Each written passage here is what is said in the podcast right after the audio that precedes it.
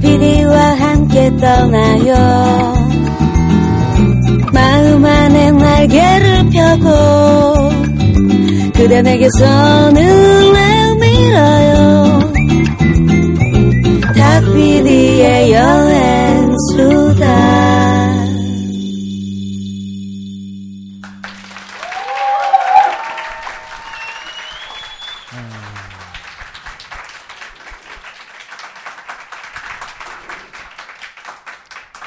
아 이제 그만해 엄마. 계속 외우고 있어. 네. 네. 아, 아 멕시코 얘기가 2부에서 나올 거니까 이제 네, 네. 열심히 외웠습니다. 그렇습니다. 네. 네. 어, 1부에서 숨가쁘게 어, 그러니까요. 예, 여정을 시작해서 네. 어, 마드리드까지 갔어요. 네. 그래서 마드리드에서 어, 만일에 멕시코에서 열리는 그 세계 관광의 날 행사에 참여할 거면 어, 모든 거기에 필요한 어, 수속을 다 해주겠다라는 제안을 받은 데까지 얘기를 들었습니다. 그래서 바로 네, 건너가신 건가요? 네. 멕시코를 갔죠. 네, 치- 찌리에서 비행기를 타고 프랑크푸르트에서 환승해서 칸쿤에서 또 환승해가지고 네. 가달라라까지 갔습니다. 아, 그러니까 유럽에서 그때- 와도 만만치 않네요. 음, 네. 그러니까 그때까지만 해도 아예 남미를 갈 생각이 없었던. 거죠. 네. 네, 저는 사실 처음에 계획하면서 남미하고 아프리카를 네. 의도적으로 조금 뺐어요. 음. 무서워서. 어. 아, 이해할 수 있습니다. 네. 네. 그러니까 아까도. 네, 1회에서도 1부에서도 물어보려고 그랬던 게 세계 여행이라고 하면 사실 남미도 좀 있고 특히 네. 남미에 또 관광 대국들이 또 네. 있잖아요. 저는 사실 남미에 대한 로망이 정말 컸거든요. 네. 아프리카보다는 사실 남미에 대한 로망이 되게 그렇죠. 근데 막상 혼자 가려고 하니까 무섭더라고요. 그러니까 여자 네. 혼자 여행을 해야 되는 입장에서 생각했을 때 아프리카는 더 무서웠고 네. 남미도 차이가 좀 있죠. 생각은 했었는데 막상 좀 무서워서 이번에는 뭐 중동 아시아 해서 뭐 중동도 사실 뭐 위험한 데보다는 뭐 터키, 이집트, 네, 뭐 요르단, 이스라엘 정도 네, 네. 어. 그 정도만 갔다가 두바이 들러서 와야겠다라는 생각을 했었는데 네. 네, 근데 멕시코를 넘어가서는 뭔가 너무 좋은 거예요. 네. 멕시코가 그 쪽 문화권이 나한테 잘 맞는 것 같다는 생각이 들어서 지금 남미를 내년쯤 다시 한번 가려고 네. 남미만 어, 고민을 하고 있습니다. 네. 네. 그러니까 정말 직접 가서 보지 않고는 모르는 거예요 그런 거를. 어, 그럼요. 네. 네. 가서 판단해 보는 네. 게 네. 자기의 기준을 가지고 자기가 판단해 보는 게 네, 더 제가 중요할 것 멕시코 같습니다. 간다고 할 때만 해도 네. 막 페이스북으로 모르시는 분들이 저한테 메시지 보내서 멕시코 위험하니까 가지 말라고 막 아, 모르는 사람들이? 오고. 일면식도 없는 사람들이 네, 일면식도 아. 없으신 분들이 막 네. 저한테 자기가 지금 미국에 살고 있는데 네. 멕시코 위험해서 가지 말 라고 회사에서도 얘기하고 뭐 어디서도 얘기하니까 좀안 음. 가셨으면 좋겠다고 조심하시라는 메시지들도 막 오고요. 네. 주변에서도 막 어, 멕시코 안 위험하냐고 조심하라는 걱정들이 정말 네. 많이 왔었어요. 사실. 맞아요, 맞아요, 사실. 뭐 좋게 말하면 생각해 주시는 건데 네. 또 어떻게 보면 오지랖으로 느껴질 수도 있고요. 아, 그렇죠. 네. 네, 감사했죠. 걱정해 주시는 건 감사했는데 네네. 또 막상 가서 느끼는 것도 다른 것도 있었어요. 근데 그러니까 멕시코가 뭐 안 위험하다고는 할 수는 없는데 보통 중남미 갔다 오신 분들이 다 중남미 중에서 그래도 제일 안전한 게 멕시코라고 저한테 음. 네. 그렇게 얘기해 주시더라고요. 네. 그렇죠. 저는 안 사실, 가봐서 네, 모르겠는데 브라질 이런. 데는 뭐, 네. 어 그렇죠. 어마어마하죠. 네. 네. 특히 또- 중미 다른 국가들이 굉장히 위험하다고. 브라질, 온두라스, 콜롬비아, 니카라과 이런. 데는 정말 너무 위험하다고 해서 센 형님들 사는 나라는 아, 뭐. 많이 네. 있죠. 네. 네. 뭐, 네. 근데 멕시코도 사실 어, 또센 형님들 또 살고 계시죠. 네. 저 미초아칸 이쪽에는 또 음. 어, 그 미국 형님들 또. 많이 네, 네, 계시고, 국경에는 네. 또, 네. 그분들 또 한 번 죽이기 시작하면 또 목 잘라서 죽이고 파묻어서 아, 죽이고, 네, 네, 불 질러서 죽이고, 음. 네, 또 그런 분들도 많이 네. 계시는데. 예, 어쨌든 그거는 어, 개개인이 얼마든지 현명하게 대처할 수 있는 방법들이 있다. 그럼요. 우리가 뭐 하는 마약 거고요. 거래를 하러 가는 건 아니잖아요. 그러니까요. 네, 네. 자, 여기서, 어, 더 또 시간이 경과하면 또 까먹으니까. 네. 네. 아, 전원지 일부에서. 안 했더니 네. 네. 많이 까먹었어요. 그러니까요. 네. 깨알 같은 나라 소개. 네, 멕시코 뭐 다들 많이 알고 계시겠지만 생각보다 우리가 멕시코 처음 했어요. 네. 네, 뜻밖의 좀 친숙하지 않은 나라인데 사실 1998년 월드컵 때 우리가 많이 알게 됐죠. 네, 네. 아무튼 뭐 일단 멕시코의 공식 명칭은 Estados Unidos Mexicanos 네. 어, 네. 멕시코 연합 국가. 그러니까 우리는 멕시코라고 발음을 하는데 사실 그 현지 지명은 메히코입니다. 메히코. 네, X가 네. 아, 히읗 발음이 나기 때문에 그렇습니다. 그렇죠. 네. 네. 그래서 수도는 뭐 알고 계시는 대로 멕시코 시티고요. 그리고 인구는 1억 2,023만 8,600여 명 정도. 네, 네. 원래 그 다음 자리까지 있었는데 네, 네, 살짝 네. 자르신 것 같아요. 네, 네, 네, 네. 그리고 이제 면적은 192만 아 197만 2,855 평방킬로미터. 어, 네. 네. 그러니까 이게 숫자가 이렇게 가다가 줄줄 나오면 끝까지 가고 아 그렇죠. 딱 멈추면 네. 거기서 바로 빵빵 붙여버리는군요. 네, 그림으로 그림으로 기억하기 때문에 아, 제가 네, 네, 네. 네, 네. 예전에는 이게 그냥 초록창에서 검색해가지고 혼자 공부하고 그랬는데 네. 요새는 CIA와 어, 세계은행의 정보를 토대로 네. 인구 같은 경우는 2013년 데이터입니다. 이 네, 세계은행이 네. 좀 늦어요. 네, 네. 그래도 이제 멕시코 같은 나라는 어, 남미에서 브라질과 더불어서 인구 네. 성장률이 그래도 꽤 급격한 나라로 알려져 있죠. 네, 네. 그리고 뭐 역사적으로는 사실 1500년대까지 가장 번성했던 네. 새그 사실 다른 어떤 부족 국가들이 굉장히 많았는데 아즈텍 마야 아즈텍 잉카. 마야 인카 아, 네. 네. 아, 네. 이세 문명의. 어떤 네, 삼대 문명의 어떤 발상지이자 가장 번성했던 국가로 알려져 있고요. 1500년대 들어서 이제 스페인에서 침략 전쟁을 일으켜서 사실 굉장히 오랫동안 지배를 받습니다. 1800년대 네. 초반까지. 네. 그래서 국민의 90% 이상이 스페인어를 사용하고 뭐 당연한 얘기죠. 그리고 우리가 소위 말하는 어, 유럽인과 현지 인디오의 후손들의 혼혈 인종이 혼혈, 네, 혼혈인 좀 메. 메스티조라든가, 네, 네. 그런 민족이 88%를 이루고, 사실 인디오의 후예들은 거의 남아 있지 않아요. 네. 어, 그 이후에 워낙 많은 침탈을 당했기 때문에. 그래서 되게 웃긴 게 이제, 어, 멕시코에서, 어, 마젤란이 네. 사망했죠. 네. 뭐. 전명진 씨에게 박수 부탁드리고요. 어, 아, 네. 네. 네. 어쨌든 우리가 아는 것보다 훨씬 더 역사도 풍부하고 그렇습니다. 네. 굉장히 사회적으로도 변동이 심했던 또 그런 나라 중에 하나 아니겠습니까? 근데 네. 네. 직접 가보셨던 분위기는 좀 어떻게 느껴지던가요? 그러니까 제가 멕시코에서 제일 그러니까 개인적으로 느꼈던 거는 네. 제가 한류 관광을 담당했었잖아요. 네, 네. 그러니까 한류 관광을 담당하면서 진짜 한국에 와서 여기 한국 음식이 너무 좋고 한국 사람들 너무 좋고 여기 막 살고 싶다라는 그런 한류 팬들부터 시작해서 네. 그런 사람들을 주요 타겟으로 뭔가 업무를 했었는데 음. 한 번도 저는 그 마음을 이해해 본 적이 없었어요. 그러니까 네. 항상 여행을 다니면 다닐수록 새로운 데 가고 싶고 새로운 데 가서 새로운 거 보고 싶지 뭔가 한 나라에 꽂혀가지고 아 여기 진짜 있고 싶다라는 그런 마음을 느껴본 적이 없었는데 네. 제가 멕시코에서 그거를 처음 네. 아. 느꼈던 것 같아요. 멕시코에 네. 빠진. 네. 그때 이제 그 한류 관광객들의 마음을 좀 더 이해하게 되고 네. 그런 마음이 얼마나 고마운지 진짜 그런 마음 갖는 게 얼마나 힘든 일인지 네. 음. 그런 거를 크게 감동을 받았던 것 같아요. 네. 제 스스로 혼자서. 어. 네. 지금 남미의 또 한류 붐이 대단하죠. 그러니까요. 그렇죠. 사실 예. 멕시코에서 드라마 많이 보잖아요. 네, 네. 멕시코에서도 다니다 보면은 이제 뭐 한국 사람이랑 반갑게 좀 말 걸어주는 음, 네. 친구들도 있고 네. 한류 팬들도 아무래도 있고 음. 네. 그렇더라고요. 그러니까 제가 갔던 때가 2008년인데 물론 그 네. 2004년에도 볼리비아 갔다 왔고 뭐 그 뒤로도 몇 번 방문했습니다만은 2008년에 예, 안데스라는 프로그램을 찍으면서 아, 네, 두달 네. 반 동안 페루에 있을 때 네. 어디서 왔냐 그래서 아 꼬레아노다 그러니까는 아 스칼라데 시엘로 뭐 그러니까 이게 뭐냐면 이제 천국의 계단이라는 그러니까 뜻이거든요. 네네 네. 2008년에 이미 그렇게 네. 예, 그런 드라마들이 돼가지고. 들어가 네. 있었고 지금은 뭐 더 대단하죠. 아. 네. 네, 제 절친한 친구가 아, 뭐 대형 기획사 이사로 있는데 음. 어, 지금 현재 남미 투어 중이에요. 어, 그러신가요? 그 소속 가수들을 네. 이끌고 뭐 가는 데마다 뭐 속옷 던지고 뭐 난라, 난리가 아니라고 속- 합니다. 속옷을? 네, 아니 네. 저 멕시코 시티 제가 있다가 그 네. 얼마 안 있어서 뮤직뱅크인가 거기 네네. 멕시코 시티에서 찍어서 한번 기사 됐었잖아요. 오, 막 네네. 다 속옷을 막 던지는 그러니까요. 그, 그 어머나. 모습이 이제 한국에서 기사가 네. 났었거든요. 근데 그게 이제 제가 멕시코 있을 당시 네. 했던. 근데 그 거더라고요. 속옷 던지는 게 1950년대 그 클리프 리처드라는 영국 가수가 우리나라 네. 온 적이 있었거든요. 네네. 그때도 그렇게 우리나라 어, 분들이 그랬어요? 여성 팬들이 속옷을 던지셨다고. 어, 굉장히 일찍 네, 굉장히 네. 오, 네. 일찍부터 그 속옷 붐에 동참했던 오. 나라가 또 우리나라이기도 하고. 아, 그게 자세가 나오네. 이게 불편할 텐데. 너 지금 어떻게 속고쟁이 생각하니? 너 지금 무슨?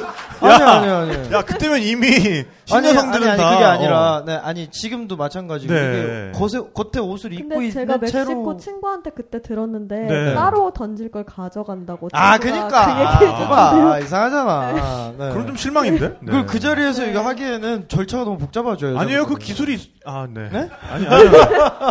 이게 이렇게 소, 소매를 아, 이렇게 예. 끈을만 이렇게 해서 손목을 딱 넘기면 이렇게 딱 아. 이렇게 있습니다, 그게. 아, 그러게요. 그걸 네. 어떻게 하셨을까. 네. 어, 그렇게 어쨌든 한류 붐이. 근데, 어, 지금 현재, 어, 돌아오고 계시죠. 이 방송하는 시점에는 이제 돌아오고 계신데, 에, 우리 대통령님께서는. 아, 또, 네. 그런 분들 위주로 만나고 다니시더라고요. 네, 뭐 네, 이렇게. 팬미팅을 하고 네. 팬클럽 네. 뭐 회원들 만나고 다니시고, 네, 뭐, 개인적으로 뭐 좋아 보입니다. 네. 표정이 좋아, 표정이 뭐 환하시대, 아, 보니까. 네네. 그렇죠. 네. 씨발. 네. 어쨌든, 네. 그래서, 멕시코에서 처음에 첫, 첫 인상은 그런, 어, 정말 여기 살고 싶다. 첫인상은 사실 아니었고요. 네. 그러니까 과달라라에 제가 이제 행사 때문에 아, 도착을 네, 했는데 네. 네. 일단 굉장히 쫄아 있었어요. 그러니까 네. 아무래도 위험하다는 좀, 네. 저 제가 그동안 다녔던 데랑 다르다 보니까 좀 쫄아 네. 있었고 막상 가서 제일 먼저 좀 그 변화를 내가 이쪽에 왔구나라고 실감했던 거는 구글 맵에 대중교통이 안 나오는 거. 어, 네. 유럽에 있을 음. 때만 해도 구글 맵에 와이파이 켜갖고 그렇죠. 찍으면 대중교통으로 타고 가는 방법이 나오는데 거기는 아예 구글 맵 대중교통 탭이 없더라고요. 네. 안 돼서 그래서 버스 같은 거를 아예 그런 게 나와 있지가 않으니까 아 여기는 다른 세계에 내가 네. 오긴 왔구나라는 네, 그걸 네. 실감을 좀 했었던 것 네. 같고 좋았던 거는 어떻게 보면 행사를 처음으로 멕시코 여행을 시작을 하니까 실제 그 그쪽에서는 국가적인 행사잖아요. 아, 국제 그렇죠. 행사를 유치한 네. 거니까. 그래서 각 지역에 있는 멕시코 사람들이 다 한 자리에 모여서 네. 저희를 위해서 막 해줄 수 있는 걸 막다 이제 네네. 해주고 정보도 많이 주고 최대한 아, 많이 여행할 수 있도록 되게 그러네요. 친절하게 많이 해줘서 네. 저는 좀 그 행사를 시작으로 멕시코 여행을 했던 게 굉장히 큰 도움이 됐어요. 네, 네. 약간 장 보러 간 느낌인데. 그쵸. 그렇죠. 네. 네. 왜냐면 그 멕시코에서 관광청에서 하는 되게 대표적인 정책 중에 하나가 매직타운이라고 있어요. 네. 그래서 그때 관광의 날 주제가 커뮤니티와 이제 관광이라는 주제였는데 그 매직타운이 전체 멕시코 전체에 있는 소도시들 있잖아요. 특색 네. 있는 소도시들을 모아서 매직타운이라는 이름을 뿌에블로스 때 메히코스인가? 그러니까 어. 메히코스랑 매직코스하고 비슷하잖아요. 음, 네네네. 그렇게 아. 활용을 해서 네. 이름을 붙여놓고 네. 그 타운별로 그 브랜드를 주는 거죠. 네. 전체적으로 그걸 모아서 홍보도 해주고 음. 그 평가 항목들이 그래요. 커뮤니티 사람들이 얼마나 여기 관광에 참여를 했는지, 네네. 어, 이걸 위해서 어떤 노력을 하고 있는지 그런 걸로 다 평가를 하고, 음. 그래서 한 몇십 개 도시 거기에 이제 들어가 있는 도시들이 바야돌리드라던가 네. 뭐 바예데브라보라던가 네. 제가 갔던 데 중에 기억에 남는 도시들 음. 그런 데가 있더라고요. 아, 네. 그럼 그때 네. 받은 정보들을 보고서 좀 도시를 선택하기도 하고 그랬나요? 그 정책이 멕시코 관광청의 되게 대표 정책이었어서 그 네. 행사를 할 때 홍보를 되게 많이 했어요. 음. 아, 그리고 행사장- 문화구나. 그 행사장 앞에 정말 쇼핑몰처럼 말씀하신 대로 어. 그 모든 타운들이 부스를 다 차리고 나와서 자기 도시 홍보하는 그렇죠. 그게 네. 있었거든요. 그 과달라라 네. 시내에서. 음. 저는 이제 앞으로 멕시코 여행할 사람으로서 가서 정말 골라보면서 네. 잘 됐다. 예. 네. 그럼 뭐 멕시코 시티는 거의 비행기만 착륙하다시피 하고 과달라로 바로 가신 거네요. 그러니까 과달라하라에서 관아우 행사 끝내고 관아우아또 지나서 시티에서는 한 3일, 4일 정도 있었어요. 네, 아. 네. 근데 이제 네. 원래는 한 일주일 정도 있으려고 했는데 그때 이제 행사에서 만났던 멕시코 친구가 있었는데 세르지오라고 네. 동갑 친구인데 그 제가 원래 아까 저 겁이 많다고 말씀드렸잖아요. 그래서 네. 카우치 서핑이나 이런 거를 잘 못해 못 하겠더라고요. 네, 저는 네. 그쵸, 무서워서. 참 추천하기가 어려워요 여자분들한테는. 그래서 저는 이렇게 미국 그 외국인 친구네 집에 잘 안 가봤었는데 그 친구가 멕시코 시티에 사는데 자기네 원래 고향집이 1시간 반 정도 떨어진 데 바예데 브라보라고 있대요. 네. 근데 거기 주말에 놀러 가지 않겠느냐고 초대를 하는데 그 친구는 적어도 신원이 좀 보장된 친구잖아요. 그렇죠. 러니까 네. 멕시코 관광부에서 일하는 공무원이고 행사에서 만났고 그래서 좀 큰 맘 먹고 따라갔어요. 네. 따라가서 주말에 이제 그 친구랑 그 친구 동생이랑 그 동네 친구들이랑 같이 바야데 브라보에서 이제 이틀을 있다 보니까 네. 시티는 오래 못 있고 네네. 거기에서 좀 오래 있었죠. 네. 네. 사실 여행하면서 만나게 되는 그런 기회들. 그럼요. 네. 음. 잘 포착해야 됩니다, 진짜. 꼭 뭐 도시를 따라간다기보다는 어떤 때는 그렇죠. 진짜 사람을 네. 따라서 가기도 사람에서 하고. 사람으로. 네, 네, 네, 결국에는 네. 또 그런 사람들이 다음 사람을 또 소개시켜. 주기도 하고요. 네, 근데 네, 물론. 어, 이 사람의 신원이나 이 사람의 어떤 행동하는 거라든지 이런 거에 그렇죠. 대해서 잘 면밀하게 처음에 관찰을 하셔야겠지만 네. 어, 그런 상황에서 믿을 만한 사람이다라고 한다면 그런 우연한 기회를 잘 이용하시는 것도 이제 좋을 것 네, 같아요. 어떻게 보면 진짜 목숨 걸고 따라갔죠. 사실 좀 어, 네, 어떻게 네, 될지 어, 네. 무서운 일이에요. 네, 네, 무서운데. 네, 네. 근데 이제 남자애니까 좀 걱정을 했었는데 맞아요. 그 동생이 여자의 동 여자 동생이 음. 있었어요. 그 가서 그 동네 가서 딱 만나자마자 여동생이 저한테 너 얘 몸 입고 따라왔냐고 네. 동생이 저한테 네. 어, 대단하다고 막 이러면서 네, 얘기하더라고요. 네. 근데 너무 진짜 재밌게 너무 좋은 시간 네. 보내고 음. 그 동네에서 딱 그때 또 하필이면 축제를 하고 있었어요. 네. 정말 동네 음악 축제였는데. 이제 가서 저는 깜짝 놀란 게 그게 큰 도시가 아니거든요. 큰 도시 아니고 되게 예쁘고 작은 도시인데 음. 진짜 광장이 보통 이제 멕시코 도시들 광장이 다 있잖아요. 네. 사람이 꽉 찰 정도로 나와서 너무 축제를 즐기는 거예요. 네. 그러니까 막 마리아치 밴드 와서 공연하고 자기네들끼리 동네 사람들 밴드 나와서 공연하고 거기에 맞춰서 막 춤추고 민속놀이 같은 거뭐 진짜 큰 풍등 만들어서 같이 날리는 것도 하고요. 어. 네. 그 이렇게 멕시코 사람들 불꽃놀이도 좋아해요. 네, 네. 근데 불꽃놀이 그 말 모양으로 불꽃을 만들어서 사람이 이렇게 지고 위에 불꽃 태운 다음에 네. 그 애들이랑 같이 막 뛰어다니는 그런 거 되게 뭐가 의미인지 모르겠는데 네. 뛰어다니는 그런 것도 막 하, 하고 앞에서 음. 근데 이제 뒤에서 이제 사람들 데킬라 마시면서 그 즐기고 음악 네. 즐기고 거기에 참여를 하면서 아 이게 진짜 뭔가 사람들이 즐기는 모습을 봤을 때 아. 관광객으로서 내가 감동이 있구나라는 거를 그때 느꼈던 것 같아요. 그렇죠. 그러니까 저희도 어떻게 보면 여행 가서 현지인들이 하는 거, 현지인들이 먹는 거, 현지인들이 가는 곳 이런 데 가고 싶잖아요. 네. 외국인들만 있는데 갔다 오고 싶지 않잖아요. 맞아요. 그렇죠. 네. 근데 그 마음이었던 것 같아요. 내가 그 사람들이 하고 있는 걸 너무 앞에서 보니까 그거에 나도 같이 즐기게 되고 그러니까. 감동도 있고 또 네. 멕시코 사람들 또 흥이 많아요. 그렇죠. 그럼요. 네. 네. 거기에 또 보고 있 보고 있기만 해도 재밌는 그런 네. 것들이 있죠. 네. 네. 맞습니다. 전, 전명진 씨는 멕시코를 여행을 네. 했었죠. 저도 네 다녀왔죠. 네, 네, 네, 네. 멕시코 시티에서부터 과달라라도 갔었고 네. 그외 과대 과달라하라 대학교 네. 네 거기에 과대. 네. 아, 저 또 과천대학교 줄. 네네네. 네 네. 네. 네. 거기에 오로스코라는 그 멕시코가 뭐 디에고 리베라도 있고 뭐 다양한 화가들이 있지만 가장 저는 인상적이었던 게 그 오로스코의 벽화. 네. 네, 정말 충격적인 사이즈와 네네. 그 멕시코의 역사를 다 담은 그런 벽화들도 있었고 네 네. 뭐 지금 계속 이야기가 나오는데 멕시코 사람들이 약간 우리나라 사람 같아요. 네. 좋을 그러니까 무서울 수도 있어요. 어떻게 네네. 보면 왜냐면 막 너무 좀 거- 과하게 흥분하고 좋아하고 이러니까. 네네. 근데 반대로 맞아줄 때는 이 사람이 또 내 사람이다. 이러면 그때부터 완전 그냥 날 때부터 형제야. 네네. 아 그런 걸 진짜 많이 느꼈죠. 네. 또 남미의 정서 중에 하나죠. 그런 그럼요. 게. 네, 네, 네, 정말 네, 네. 친해졌다 그러면은 네. 정말 다 퍼주는 또 그런 그렇죠. 정서가 네. 아, 가지고 있죠. 흥도 굉장히 많은 그렇죠. 사람들이고. 네, 그렇지만 저는 이제 거기서 카드를 복사당해가지고 아프, 아프리카 가서 굉장히 고생을 많이. 네. 했죠. 아, 듣고 보니 거기가 멕시코였군요. 그렇습니다. 네. 네, 네. 나중에 알았죠. 네. 네, 뭐 일부에서도 축제 얘기가 잠깐 나왔습니다만은 정말 축제라는 게 세대를 아울러서 함께 즐길 수 있는 무언가가 있다. 네. 그거야말로 그때부터 진짜 사람들이 하나로 뭉치기 시작하고 음. 그 순간만큼이라도 정말 그 동질성을 확인하면서 우리 같은 나라 민족이다. 뭐 같은 공동체 일원이다. 이런 걸 재확인하는 계기가 되는 것 같은데 그런 네. 면에서 우리는 어, 그렇게 같이 즐길 수 있는 게 점점 좀 없지 않은가라는 생각을 좀 해봐요. 그렇죠. 네. 좀 단절이 있죠. 네네. 그 세대를 뭔가 아우르는 그 얘기를 하셨을 때 마리아치라고 그 멕시코 밴드 음악이 네. 있잖아요. 네. 그러니까 저랑 같이 갔던 그 세르지오라는 친구도 진짜 똑똑한 친구예요. 멕시코 시티에서 대학교 나오고 지금 뭐 거기서 영어도 잘하고 음. 정부에서 일하고 있는 친구인데도 주말마다 그냥 집에 가는 게 일상인 거예요. 그리고 멕시코 사람들이 말 타는 거 되게 좋아하거든요. 네. 뭐한 열 몇 살 되면 남자애들한테 안장 선물로 주고 뭐 카우보이 어. 부츠 같은 것도 많이 팔고 이런 네, 것처럼 네. 말을 많이 타는데 그 친구는 주말마다 산에 말 타고 다니는 게 자기 취미 오, 활동이고 네.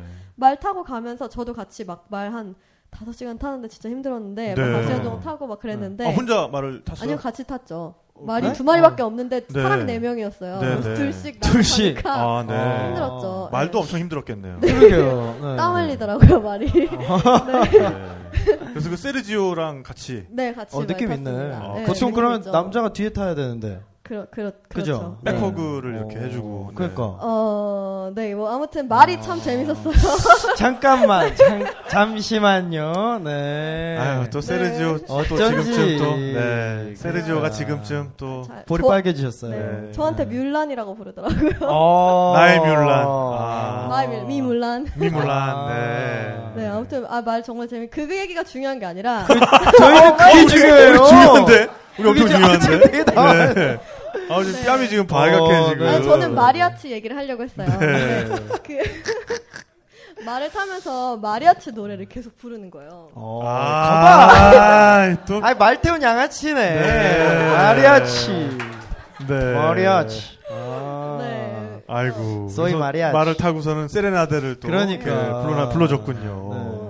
그렇다기보다는 네, 음악을 정말 그 평소에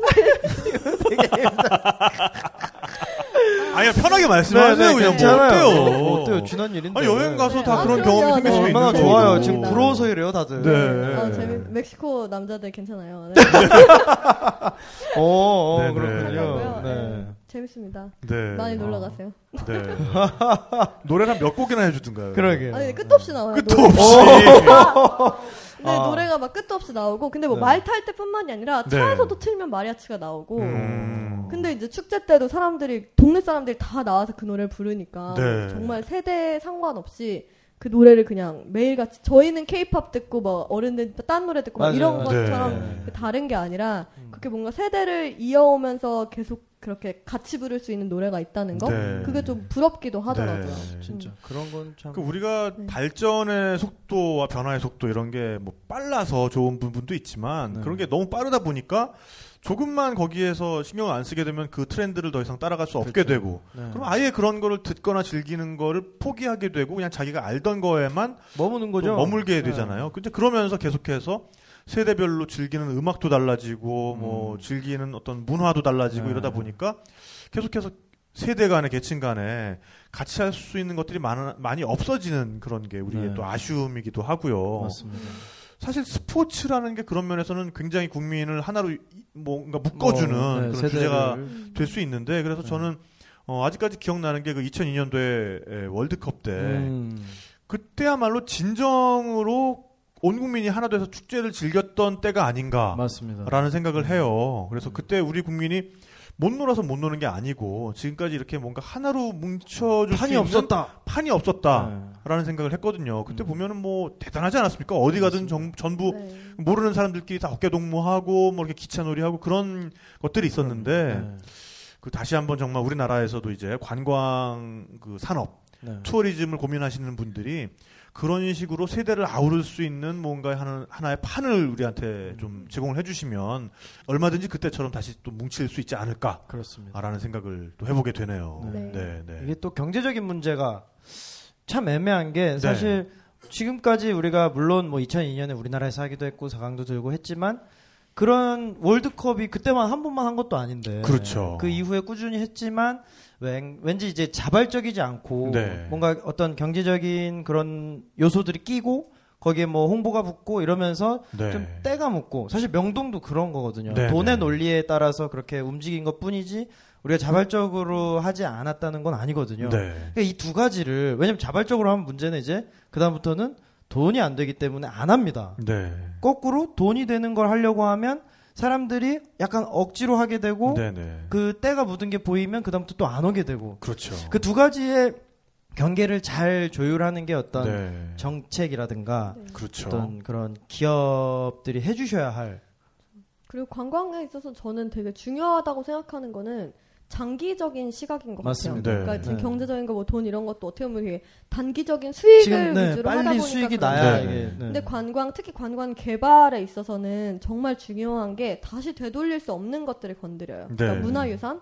뭐 자연환경 네. 이런 것들은 한번 개발되면은 다시 돌릴 수 없는 어떻게 보면 우리의 자산인데 그거를 단기적인 그냥 이익 때문에 네. 개발해 버리면은 오히려 정말 장기적으로 우리가 이걸 통해서 먹고 살 수 있는 게 없어지는 거잖아요. 그러니까. 네. 그걸 보러 오는 관광객들이 있을 수도 수도 있는데 음. 없어지고 막 그런 것들 보면서 안타깝기도 하고 그렇기 때문에 관광을 좀 더 중요하게 우리가 인식을 하고 생각을 해야 되지 않나 네. 라는 그런 고민을 많이 하고 있습니다. 네. 음, 그리고 맞습니다. 결과적으로는 우리 살림살이랑 다 같이 가는 문제이기도 한데 네. 에, 우리가 좀 마음에 여유가 있고 그러니까 손님을 좀 하다못해 누가 길 못 찾아서 헤매고 있으면 영어 못 하더라도 가서 네. 어 뭐가 문제인데 어, 지도 일로 줘봐 여기 여기네 뭐 이런 거라도 해줄 수 있는 마음가짐을 가지, 가지고 있는 사람이 얼마나 되느냐 이런 네. 생각을 또 해보게 되고요. 근데 음. 이것도 살림살이랑 비단 꼭 같이 가는 문제는 아닌 것 같아요. 어 그러니까 그럼요. 네.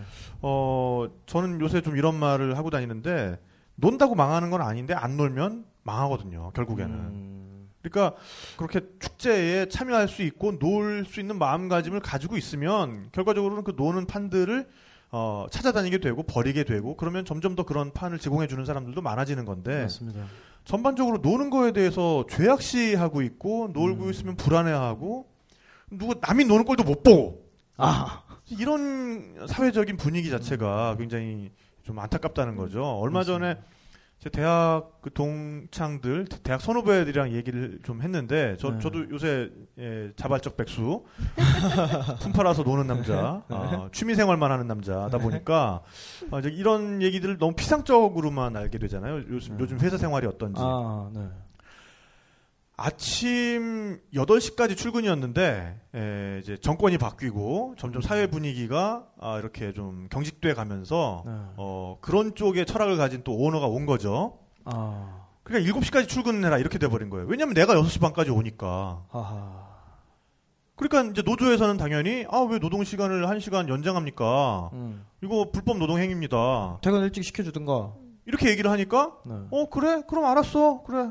대신에 에, 7시부터 자율학습해. 일하진 말고. 음, 그리고 이 자율학습을 뭐 참가하든 말든 그거는 니네 자유야. 어. 눈치는 줄 건데. 음, 근데 그때 그렇게 해서 자기 개발에 열심히 한 사람은 뭐, 뭐 승진이나 이런 면에서 뭐 좀 다르게 대우해줘야 되지 않겠어? 아, 뭐 이런 식으로 나온다는 거죠. 그러니까 아하. 곧 죽어도 8시에 출근하는 꼴은 못 보겠다는 거예요. 음. 왜냐면 지가 6시 반에 오니까 심심하니까. 심심- 놀아달라고. 아니 그러니까 지 혼자 회사에 있으니까 뭐 아, 지도 그러면 8시까지 오면 되잖아. 그러니까. 좀. 그러면서 또, 또 뜬구름 잡는 소리, 아, 그래도 우리 회사는, 아, 7시에는 모두 퇴근해서 자기 개발과 가정생활에 힘들 수 있는 환경을 만들고 싶으니, 그러면 5시까지 오는 건 어때? 아침에. 뭐 이게 이런 식이라는 거야, 그러니까 지금. 뭐야, 그게. 야근을 없앤다면서 아침에 점점 더 일찍 오게 만들고. 음. 결과적으로는 그게 진짜 말 그대로 부당 노동 행위거든요, 지금. 그렇죠. 그런다고 실제로 일찍 퇴근하는 건 아니니까요. 그러니까요.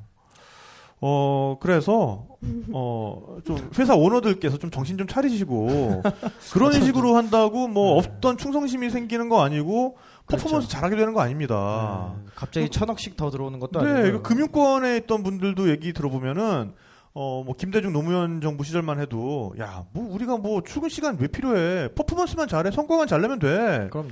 이 분위기였는데, 에, MB 정부 들어오면서, 야, 우리 기본으로 돌아가자. 아, 그러더니 박근혜 정부 들어와서는 야 아침에 체조를 좀 하자. 아. 요새 체조하고 시작한대요 금융권에서 말이 돼? 아, 아침에 체조하는 거랑 실적이랑 무슨 별 병신 같은 진짜.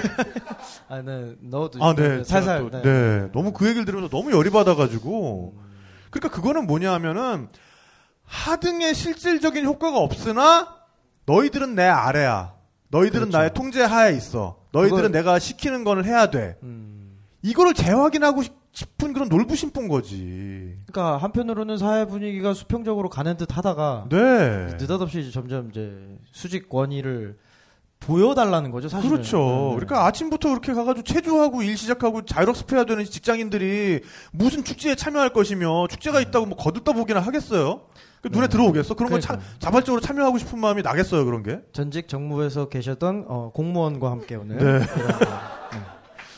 어, 대한민국의 녹을 먹으셨던 네. 그분과 함께 이런 대화를 나누고 있습니다. 그러니까요. 네. 네. 한마디도 못 하시잖아요. 네. 얼마나 불편하겠어요. 축제 관광 중요합니다. 네. 중요하죠. 아니 근데 네. 진짜 네. 멀리 보지 못하는 정말 멕시코 얘기가 나와서 한 가지 예를 지금 딱 떠오르는 게 네. 멕시코가 낳은 세계적인 건축가 리카르도 레글로타라는 선생님이 네네. 계십니다. 네. 돌아가셨는데 이분이 어 돌아가시기 직전에 2011년에 마지막으로 지은 건물이 제주도에 있었어요. 네, 네. 아시아에서 유일하게 뭐 일본에 하나, 한국에 하나 딱두 네, 개 네, 있었는데 네. 이거를 이분이 어떻게 하다 보니까 유작이 된 거예요. 네. 하고 나서 끝났으니까. 까사델 아구아라고 들어본 분 계실 거예요. 갤러리도 갤러 처음에는 이제 모델하우스로 썼다가 네. 갤러리로 바뀌었는데 그게 이제 국내 모 그룹에서 아 시원하게 까. 어, 부영 그룹에서 네. 어, 부영 그룹 회장님하고 우건민 지사하고 굉장히 친분이 가깝대요. 네. 그래서 그 땅을 산 거죠. 네, 네. 근데 어떻게 하다 보니까 건물 주인은 없는데 땅 주인만 남게 된 거예요. 네. 그래서 뒤에 리조트를 지으면서 야, 이 앞에 이거 우리 리조트에서 조망권 가리니까 없애. 네. 좀, 좀 뭐해적 이상하게 생겨가지고 없애버려. 네. 그래가지고 이거를 진짜로 굉장히 많은 시간 동안 문화인들이 나서서 싸웠습니다. 네. 안 된다.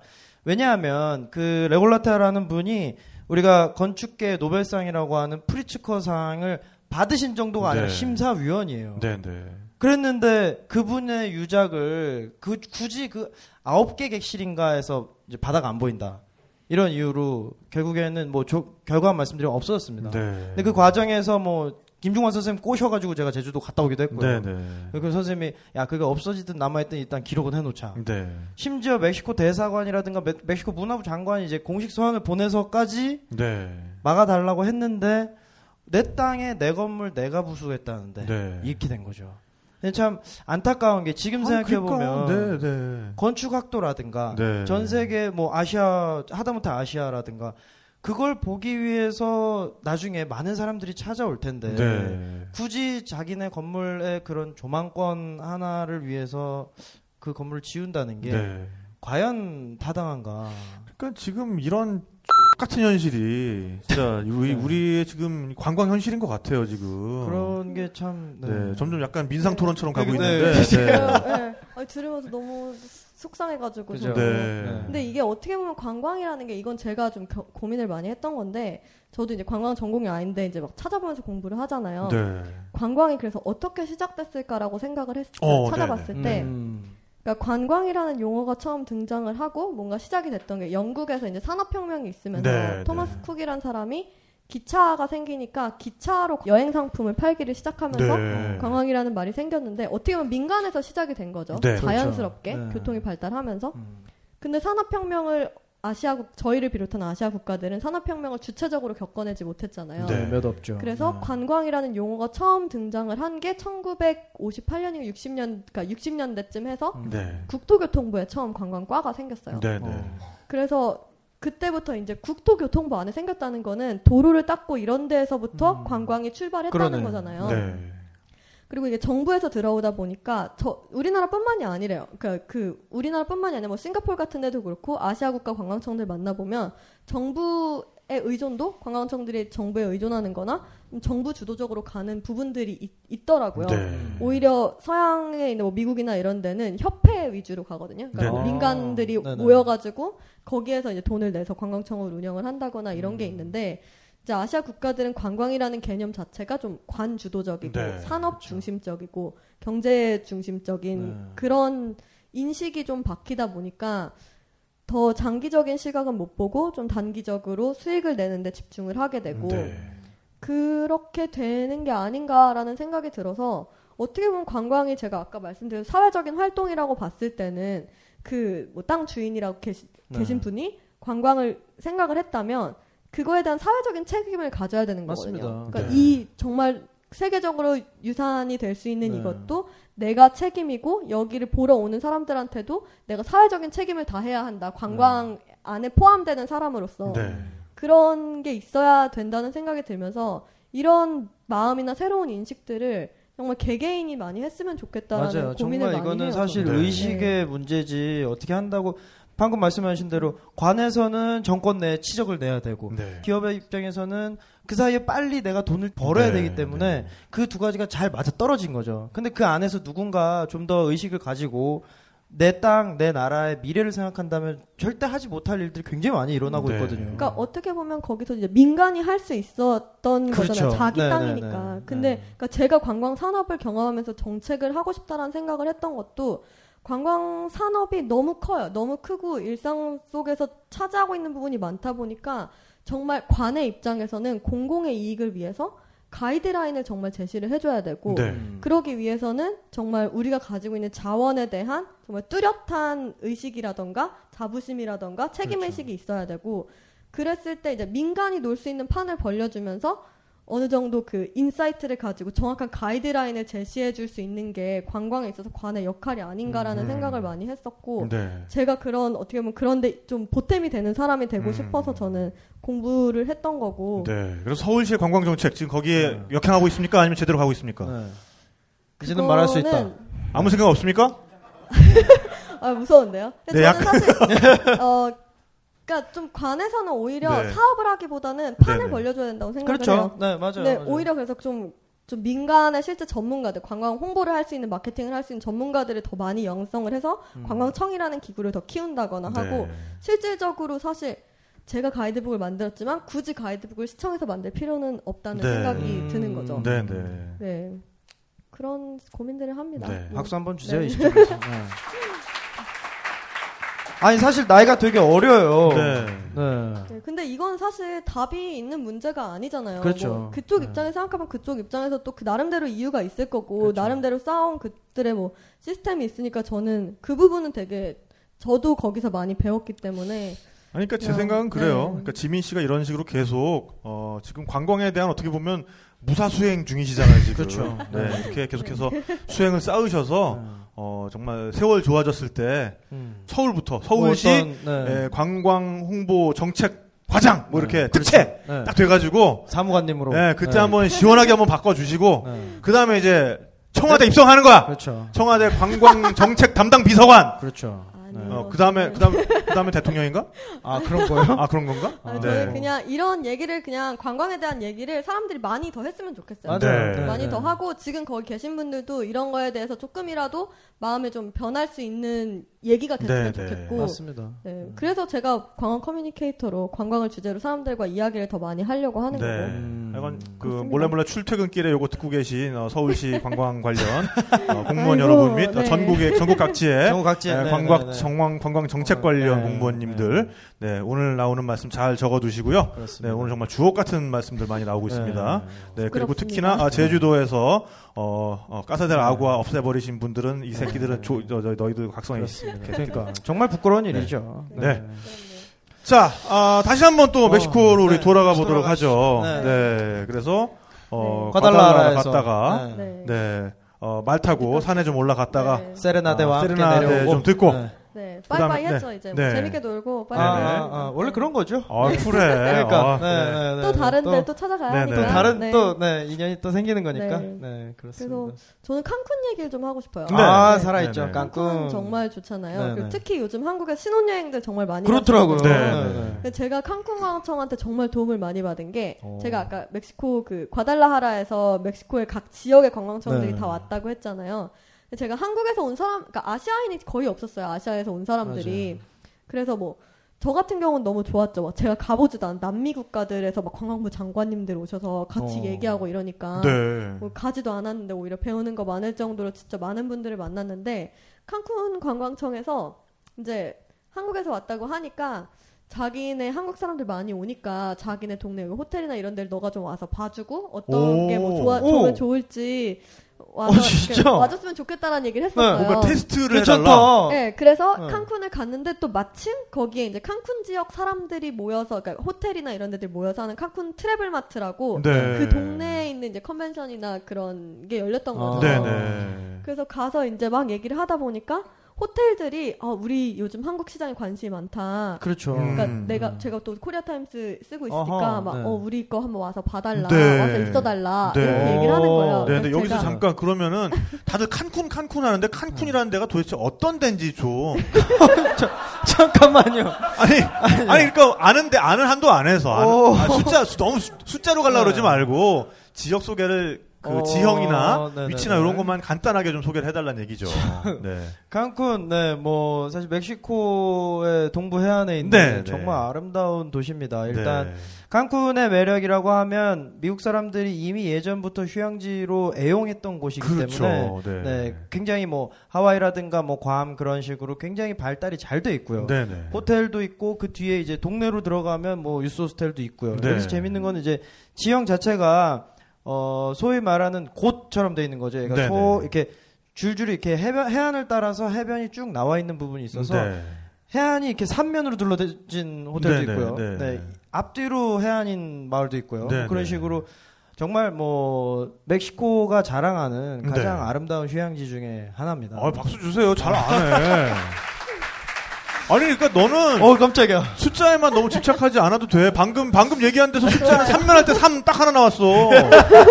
그래도 충분하게 설명이 되잖아. 그 어, 숫자에 너무 네. 집착 안 해도 괜찮을 네. 것 같습니다. 칸쿤이 네. 원래 이쪽이 제가 듣기로는 섬이었다고 하더라고요. 네, 그, 네. 그 이은 거죠 땅을. 긴 섬이었는데 네, 네, 네. 이렇게 있고 여기 네. 이어서 이렇게 칠자 모양으로 네. 돼 네, 있어요.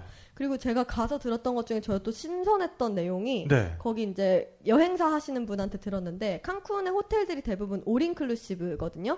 all all inclusive. inclusive. all inclusive. 아, 올인 말고. 나는 거 아니고요. 아, 네. 오링 나는 거 말고. 네, 네. 네. all inclusive인데 네, 네, 네. 그게 어떤 거냐면 이제 방 숙박 비용에 음식하고 술이 다 무제한으로 들어가요. 아, 술까지? 오. 술까지요. 예. 좋은데? 솔깃한데. 네, 딱 내 스타일인데? 솔깃해서 네. 어. 근데 그게 제가 듣기로 all inclusive가 시작된 게 그 스페인 자본이 원래 되게 많이 들어왔대요. 그렇죠. 처음에 네. 그 사실 all inclusive라는 호텔을 스페인에서 지었었는데 이제 호텔이 들어온다라는 소문 듣고 주변에 이제 뭐 레스토랑이나 뭐 이런 것들이 막 생기기 시작한 거예요. 근데 막상 뚜껑을 열어보니까 호텔이 올 인클루시브여서 사람들이 그 호텔 안에서 밖에 나오지를 않는 거죠. 네. 어, 그렇죠. 그래서 주변 사람들이 고소를 했대요 호텔을. 그래서 아. 스페인에서 법을 바꿔서 호텔은 숙박만 해라 이렇게 음. 됐다는 거예요. 네네. 그래서 이제 그 리조트를 만들었던 회사가 그럼 중남미 쪽에 어디 이런 걸 좀 투자할 만한 데가 있나 그리고 찾아보다가 뭐 도미니카 공화국이랑 뭐 이런 데 찾아보다가 멕시코가 이제 그때 그런 관광 개발에 대한 수요가 있었어요. 네. 칸쿤 지역을 너네가 와서 좀 개발을 해줬으면 좋겠다 해서 그때부터 올 인클루시브가 들어와서 오. 퍼지기 스페인 시작했다는 국내에서 네네. 못하니까 이제. 네네. 네 네네. 그런 얘기를 제가 들은 적이 있어요. 네네. 네.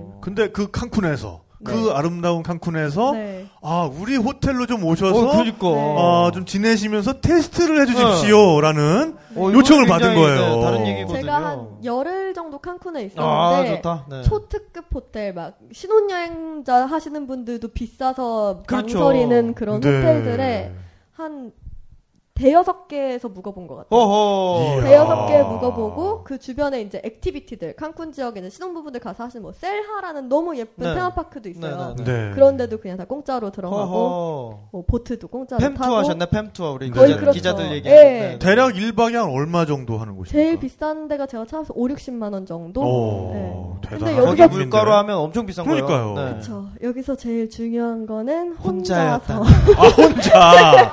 그 아름다운 곳을. 아니, 왜 네, 세르지오. 좀 부르지, 왜 여기.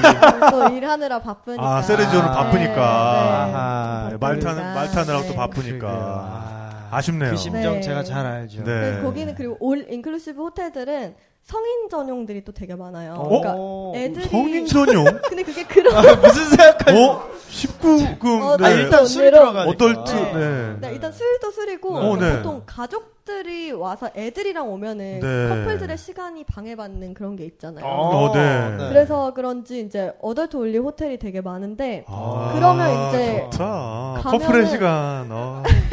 근데 가면은 네. 문제는 한 98%가 커플이라는 거죠. 맞아요. 네. 네. 98%가 거의 커플이고 뭐 신혼 부부들을 비롯해서 뭐 anniversary 맞아서 오시는 그쵸. 결혼 기념일 네. 이렇게 네. 오시는 뭐 나이 드신 노부부들 음. 이런 분들도 그러니까 뭐 많으시니까 여기를 봐도 핑크 핑크, 저기를 봐도 핑크 핑크 아, 하고 얼마나 있겠네요. 혼자 가면. 네. 아. 처음에는 되게 신났는데 나중에 네. 내가 여기서 뭐 하고. 있는 거 오. 이런 생각도 해지면 할 거. 없고. 네. 네. 아. 근데 막 해주면 거기- 막 이상한 소리, 아, 아니다. 아, 네. 그, 네. 그런 호텔은 아니겠죠. 네, 근데 뭐 이제 스테이크 하우스 같은데 그러니까 all inclusive 호텔들은 가면은 네. 메뉴판에 가격이 없어요. 네. 음. 메뉴판에 그냥 메뉴만 있는 거예요. 먹고 싶으면 그냥 고르면 되니까. 네, 그냥 네. 고르고 여러 개 골라도 되는 거죠. 그쵸. 무제한이니까. 그막 네. 그런 거 막, 막 랍스터 같은 거 무제한. 아. 네. 그런 거 막 먹으면서 이제 막 밤에 이제 이렇게 바다를 보면서 가 스테이크하우스 가서 가면은 혼자 들어가면 일단 이상하게 쳐다봐요. 네. 그렇죠.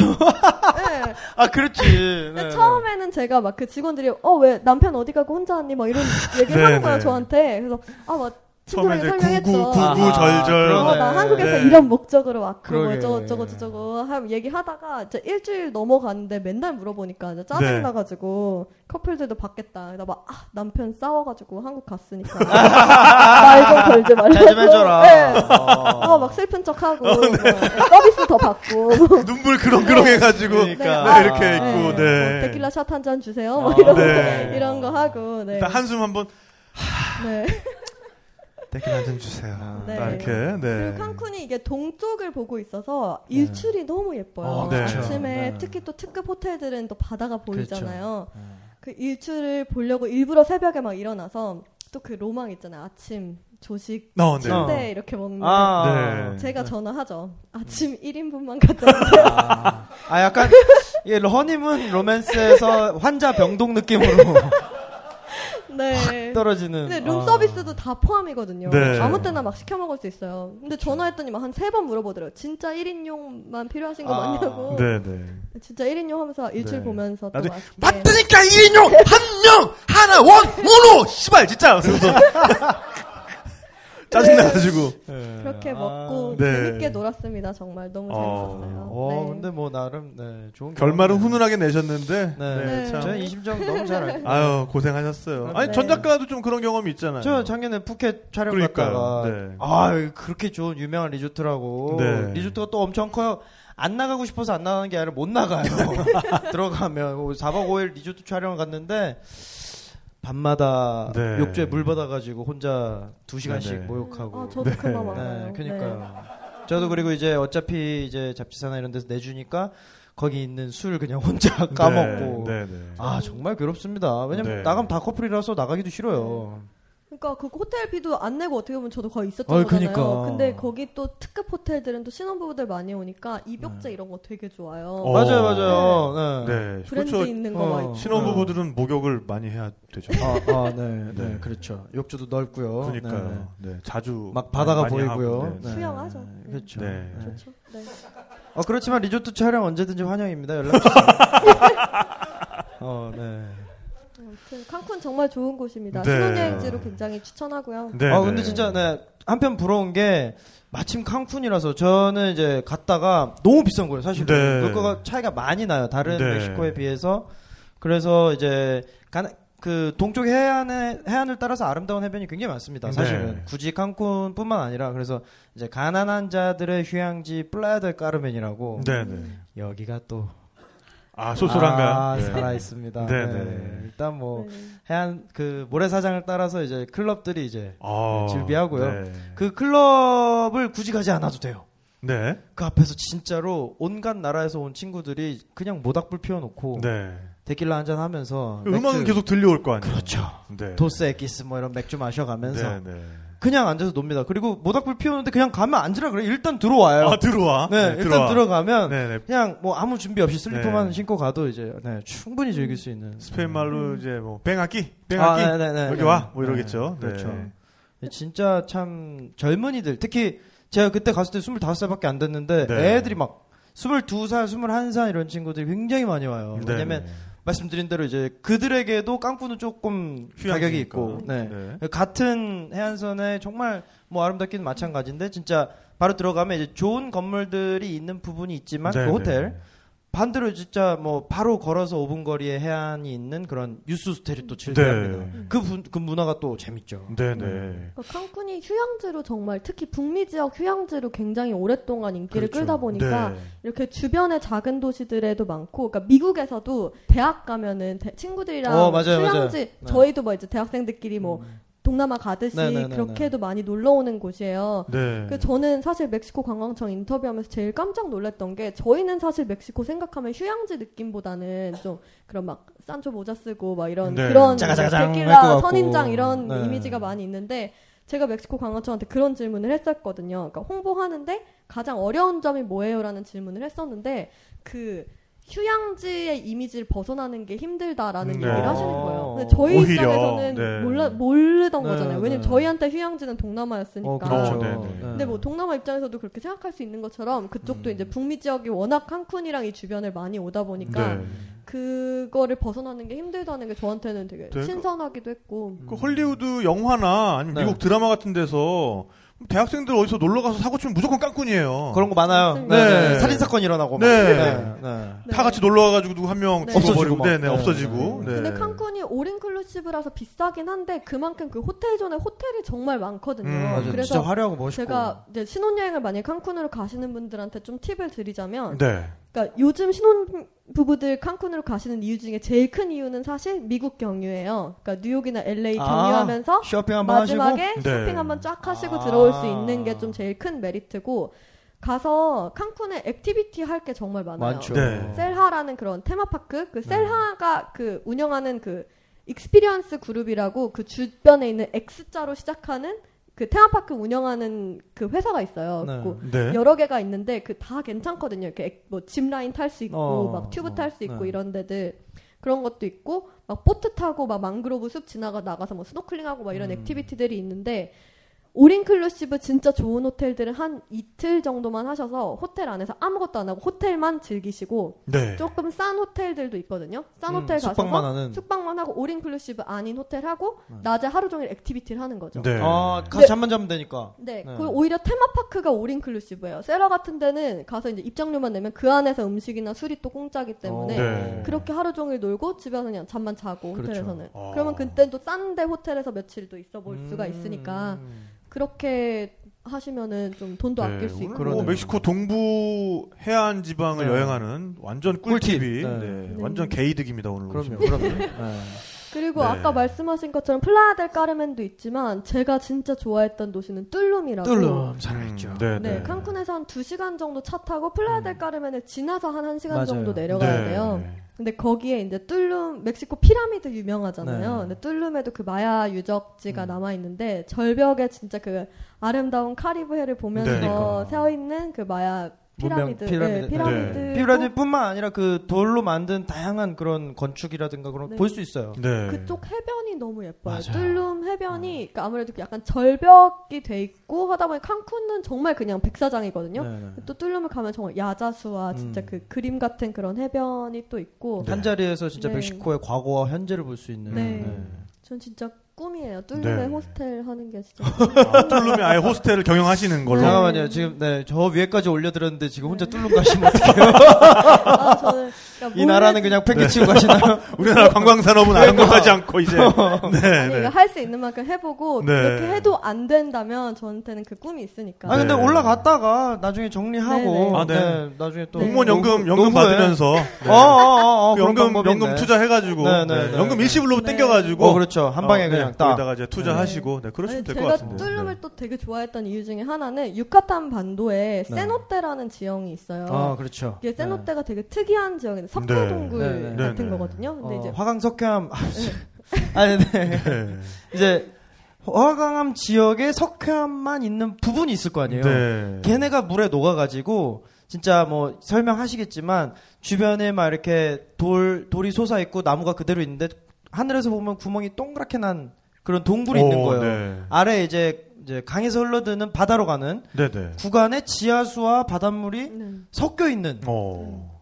그리고 물 안에서 하늘을 보면 이렇게 동그랗게 숲이 네. 땅이 올려 보이는. 거기는 위에 걸어다니다가 잘못하면 바로 빠지겠네요. 그럼. 어 그렇죠. 네, 네. 근데 그런 세노테가 유카탄 반도에만 몇 거의. 몇천 개가 네, 있고 네. 네. 주변에만도 몇백 개가 네. 있어요.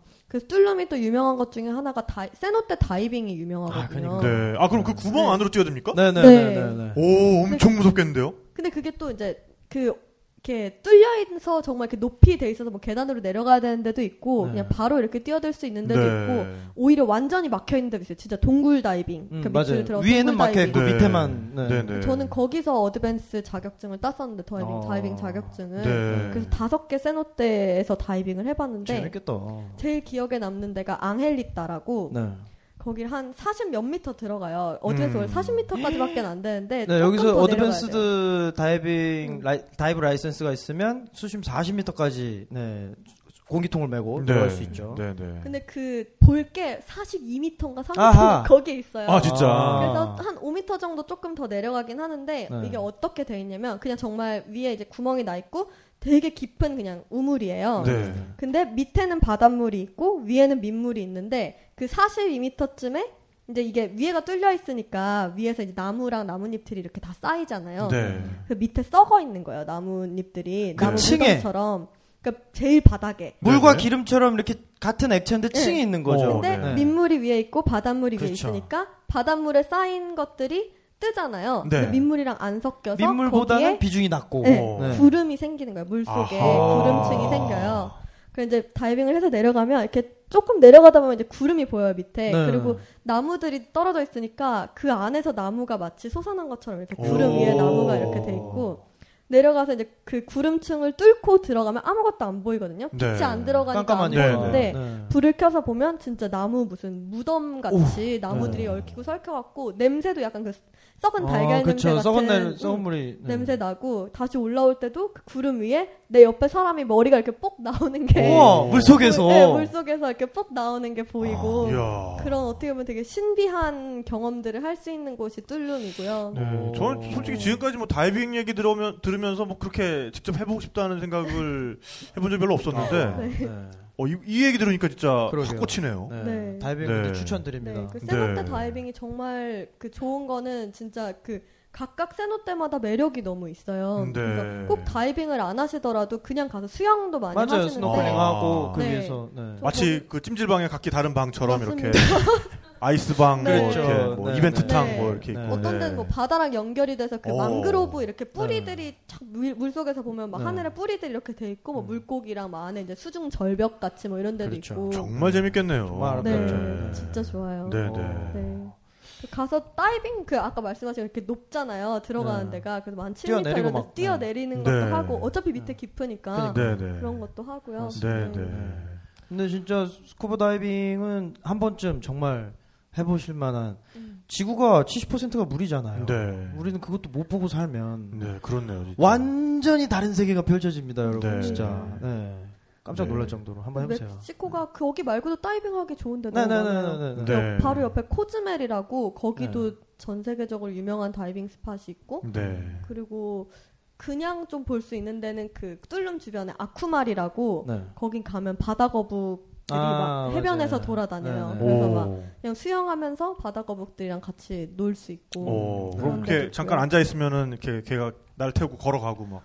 간 어. 빼가고 막 그런. 아, 다 그런가요? 네, 네. 간 때문이니까요. 네. 네, 물 속에서 이제 수영하다 보면 거기 이제 야생은 아닌 것 같고 제가 봤을 때는 네. 좀 키우는 게 아닌가 싶기도 멕시코. 해안을 따라서 굉장히 많은 바다거북. 네, 바다거북을 뭐랄까 이렇게 보호하는 그런 구역들도 따로 있고요. 네. 네. 그런 work camp 같은 경우도 멕시코에서 많이 하는데 네, 네. 바다 거북 산란기에 맞춰서 그 거북이들 알을 안전하게 뭐 보호해 준다거나 네. 걔네들이 바다로 갈 수 있을 때 지켜봐 주는 어, 네. 뭐 그런 네, 그런 음. 것도 있고요. 네.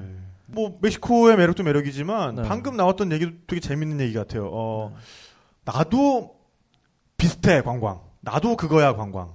네. 그러니까 어, 어느 스팟이 굉장히 인기 있는데 네. 너무 비싸. 아, 네, 네, 네. 그럼 네. 좀만 찾아보면 그 맞아요. 옆에 거의 그거와 맞먹는 하지만 가격은. 싼 게 있는 곳들이 있어요. 맞아요, 맞아요, 맞아요. 있어요. 네. 칭케테레도 그런 곳이 있죠. 찌기테레도 그 마을이 다섯 개가 있는데 네. 사실 그 마을들이 유명한 거지 네, 네. 그 앞뒤로도 마을들이 있어요. 그래서 네. 사실 6월, 7월, 8월은 굉장히 휴양지로서 이탈리아 사람들도 많이 가거든요. 네. 그래서 아예 글로 안 가고 네네. 그 뒷마을로 갑니다, 사람들이. 네. 그냥 유럽 같은 경우는 이제 집 렌트가 잘 되니까 뭐 네. 일주일 단위, 한 달 단위로 빌려서 그냥 그 마을에 살면서 걸어서 그 유명한 마을들을 다녀오고 트레킹도 하고 네.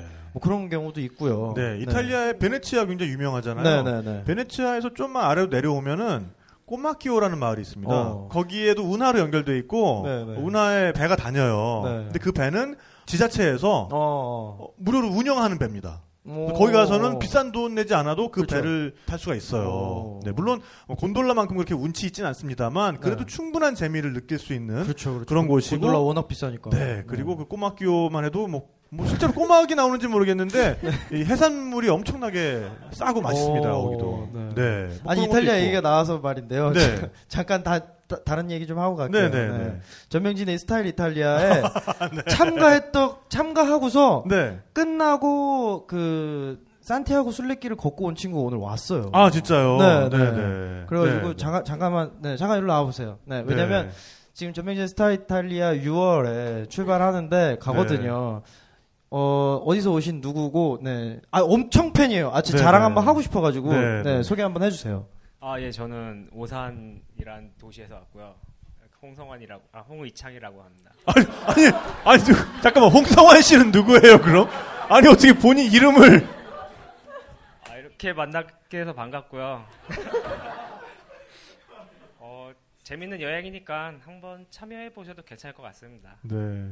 뭐, 뭐 재미있으니까 한번 해보든지 말든지 뭐. 아 되게 네. 약간 아 그런 근데 식으로. 당황했을 거예요. 네. 아, 아무튼 그 되게 용감한 친구고 한 달 동안 혼자 그 여행 마치고 네, 산티아고 네. 순례길 걷고 왔는데 아니 저는 사실 진짜 이 여행 수다 하는 사람으로서 정말 기분 좋았어요. 네. 왜냐면 저희가 기차를 타고 이동을 하잖아요.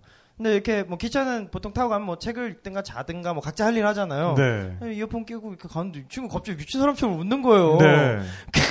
막 진짜 웃어요. 그래서 우리가 다 쳐다봤죠. 네. 왜 그래요? 그때 그때 별로 안 친했으니까. 네, 네. 왜 그래요? 그랬더니 여행 수다 듣고 있대요. 오. 너무 기분이 좋은 거야. 네. 아니 그 그렇게 재밌어? 나도 한번 들어볼까? 네. 아 진짜로 정말 참 큰 용기를 얻었죠. 그렇게 우리 여행 수다를 좋아하시는 분께 세븐브로의 쿠폰 오! 당장 드립니다. 아, 네. 감사합니다. 아, 네, 네, 계속 재밌게. 들어주시고요.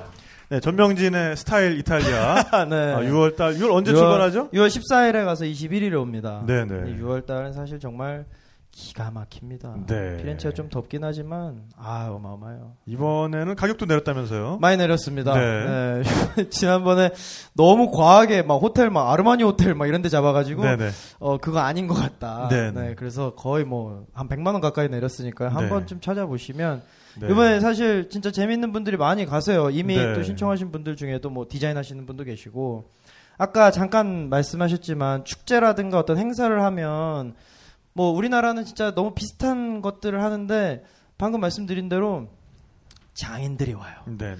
무슨 150년째 우산만 만든 네. 아버지와 할아버지부터 우산만 만든 장인이라든가 뭐 신발 깔창만 만드는 분들이라든가 그런 분들이 이탈리아 전역에서 오고 그런 것들을 보러 다양한 뭐 남녀노소 가릴 것 없이 정말 재밌는 네. 네, 계속해서 관심을 가져주시길 그렇습니다. 바라겠고요. 네. 네. 다시 또 멕시코 얘기로 돌아와서. 네. 네. 네. 어, 다이빙을 마치고 또 그럼 네. 어디로 향했습니까?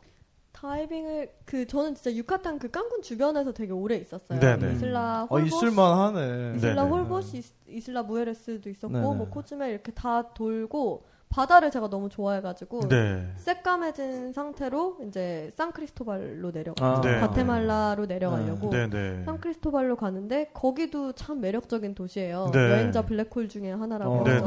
네.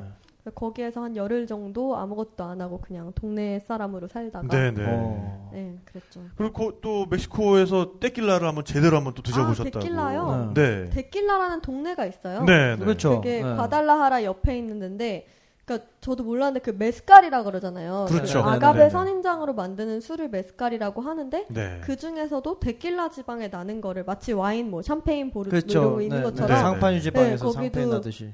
데킬라 지방에서 나는 걸 데킬라라고 네, 하더라고요. 네. 네. 근데 이제 저는 이제 과달라하라에서 행사 있을 때 거기에서 이제 데킬라 투어를 가는 걸로 같이 갔었는데 네. 거기에 뭐가 있냐면 호세쿠에르보 아시죠? 음, 네, 호세쿠에르보 네. 양조장이 있어요. 네. 어. 저희 뭐 행사할 네. 때마다 그렇죠. 뭐늘 어. 잘 도와주시는 네. 전폭적인 지원 아끼지 네, 않으시는. 호세 네. 에쿠에르보. 언제 한번 네. 놀러 오세요. 한병 네, 챙겨 드릴게요. 아우, 좋습니다. 네. 네. 어, 좀 신상켰네. 네, 호세쿠에르보 양조장이 있는데 네. 거기가 이제 지하에 내려가면 이제 오크 통에서 와. 직접 이렇게 그 생긴 게 있어요. 오. 이렇게 스포이드 딱. 데킬라 샷만한 게 이렇게 꼬챙이에 달려가지고 아, 네, 네네네. 오크 통에서 이렇게 오, 약간 아, 국자처럼. 국자처럼. 그리고 퍼서 네. 샴페인 잔 같은 데다 담아줘요. 네. 샴페인 잔 같이 생긴 거예요. 네. 그리고 아시는지 모르겠는데 데킬라도 소믈리에 같은 사람이 있어요. 어? 와인을 이렇게 하는 것처럼. 때물리에라고 하나요? 야, 내가 거의 생각을 했는데 내가 차마 입, 아유 진짜 그 대체 못했다 어, 내가. 반응 좋았는데. 네, 데킬라는 네. 마에스트로라고 한다고 네, 네. 마에스트로. 아, 마에스트로라고 네. 한다고 하는데 네네. 그러니까 데킬라도 종류가 뭐 블랑코, 아, 제 이름 까먹었는데 그 중간 단계 그리고 네네. 그 다음 단계 이런 게 있어요. 아, 네. 그러니까 완전히 하얗게 나온 네. 거랑 조금 숙성 네네. 약간 아, 그거는 뭐- 블랑코가 있고 네. 레포사도가 있고 어, 그다음에 맞아요, 아니에호가 맞아요. 있죠. 어 맞아요, 맞아요. 네, 그거예요. 네, 그래서 이제 그거별로도 뭐 얼마나 숙성을 시키느냐에 네, 따라 네. 또 다르고 네. 그리고 데킬라는 또 같이 보통 저희 많이 아시는 게 이렇게 소금과 소금에다가. 라임 이렇게 네. 드시는데 그렇게 먹고 뭐 코코넛 가루도 먹고요, 초콜릿도 있고 그 네. 나름대로의 콤비네이션이 있더라고요. 뭐 네, 네. 아니오는 뭐랑 먹는 게 좋고 reposado 뭐랑 먹는 게 좋고 네네. 나름대로 그 마에스트로가 추천하는 그런 것도 있고요. 네. 그 그래서 많이 먹었어요. 거기. 아. 네. 그래서 그리고 아니 네. 그리고 또 저희가 좀 잘못 알고 있는 게 네. 데킬라는 무조건 샷으로 마시는 음. 리코 샷, 아시는데 네. 그 멕시코 사람들은 데킬라를 음미하면서 마시는 거 아, 저한테. 샷으로 마시는 게 아니라는 얘기를 해주더라고요. 그래서 그렇게 또 마셔보니까 약간 그 향미를 향을 그렇죠. 느끼면서 네. 마시는 또 그런 것도 있고 그리고 드셔보셨는지 모르겠는데 멕시코에서 데킬라 샷을 시키면 데킬라 샷이 나오고 약간 토마토 주스 같은 거 어, 그래요? 샷잔에 담아주는 게 오, 있어요. 이건 처음 네. 들어보는데. 약간 네. 토마토 주스, 그러니까 토마토 갈은 건데 약간 살사가 들어가서 매콤한. 네. 그래서 어. 그거랑 데킬라 샷이 이렇게 한 세트로 나와요. 오. 한 데킬라 잔 하나 그리고 그 토마토 주스 같은 거 한 잔. 그리고 그거를 이제 같이 동시에 같이 이렇게. 예, 이렇게 한 입씩 번갈아 가면서 네. 마시기도 하고. 네네. 예. 어 부럽습니다. 네, 그러니까요. 이게 네. 지금까지 맨날 뭐 탁피디님이나 우리 뭐 손병희 형님이나 네. 이런 분들이 오셔가지고 이렇게 술 얘기를 해주시고 그러면 뭔가 걸쭉한 느낌이었는데 네. 어 이런 젊은 아리따운 여성분이 이런 얘기를 하니까 네. 참 아, 침이 고이네요. 그러니까요. 네. 그리고 호세 쿠에르보 중, 그, 어떻게, 레포사도 중간 네, 네. 단계가 대부분 많이 통용되는 거는 그 아가베 선인장으로 100% 만든 게 아니라 네. 아가베 선인장이 51%인가 하고 뭐 49%가 뭐 설탕인가 뭐 그런 식으로 어. 만드는 게 있고 네. 100% 아가베로 만드는 게 네. 있는데 그 100%로 만든 100% 아가베로 만든 데킬라는 샷으로 마셔야 되고 네. 그렇게 반반씩 섞어서 만든 거 칵테일로 마시는 게 좋다라는 네. 얘기를 또 하시더라고요. 네.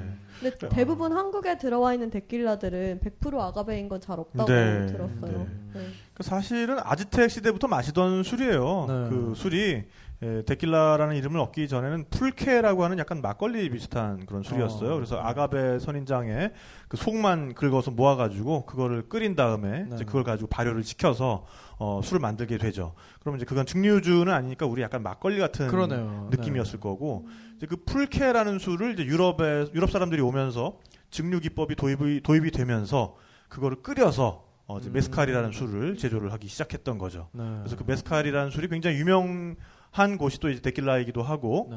그래서 그 데킬라 지역에서는 그것들을 마찬가지로 아까 얘기하셨던 것처럼 나무통에다가 담아서 숙성을 시키는 이것도 마찬가지로 유럽식 기법인데 그렇죠. 이게 접목이 되면서 어, 우리가 알고 있는 그런 어, 노르스름한 색깔의 황금빛 네. 색깔의 데킬라들이 나오기 시작한 거죠. 그러니까 데킬라도 마찬가지로 증류기에서 바로 받으면 그냥 무색 투명해요. 투명한, 네, 네. 그런 것들을 이제 영어로는 실버 또는 음. 어, 스페인 말로는 blanco 이렇게 네. 부르는 거고요. 또뭐 plata라고 부를 수도 있고 plata는 스페인 말로 은이란 뜻이니까. 음. 근데 이게 에, 이게 숙성을 시켜서 그러면 한 6개월 정도 숙성을 시키고 나면은 호벤, 1년 정도 네. 되면 이제 레포사도 네. 그 이상 숙성을 시키면은 이제 아니에호라고 부르거든요. 그래서 네. 아니에호가 최상위 등급입니다. 그래서 아니에호 같은 경우에는 어, 숙성된 그런 향도 굉장히 강하고 이 통을 뭘 썼냐에 따라서 굉장히 여러 가지 또 복잡한 음. 풍미를 지니게 되죠. 아, 정말 네. 좋아하는 아, 술입니다. 그렇습니다.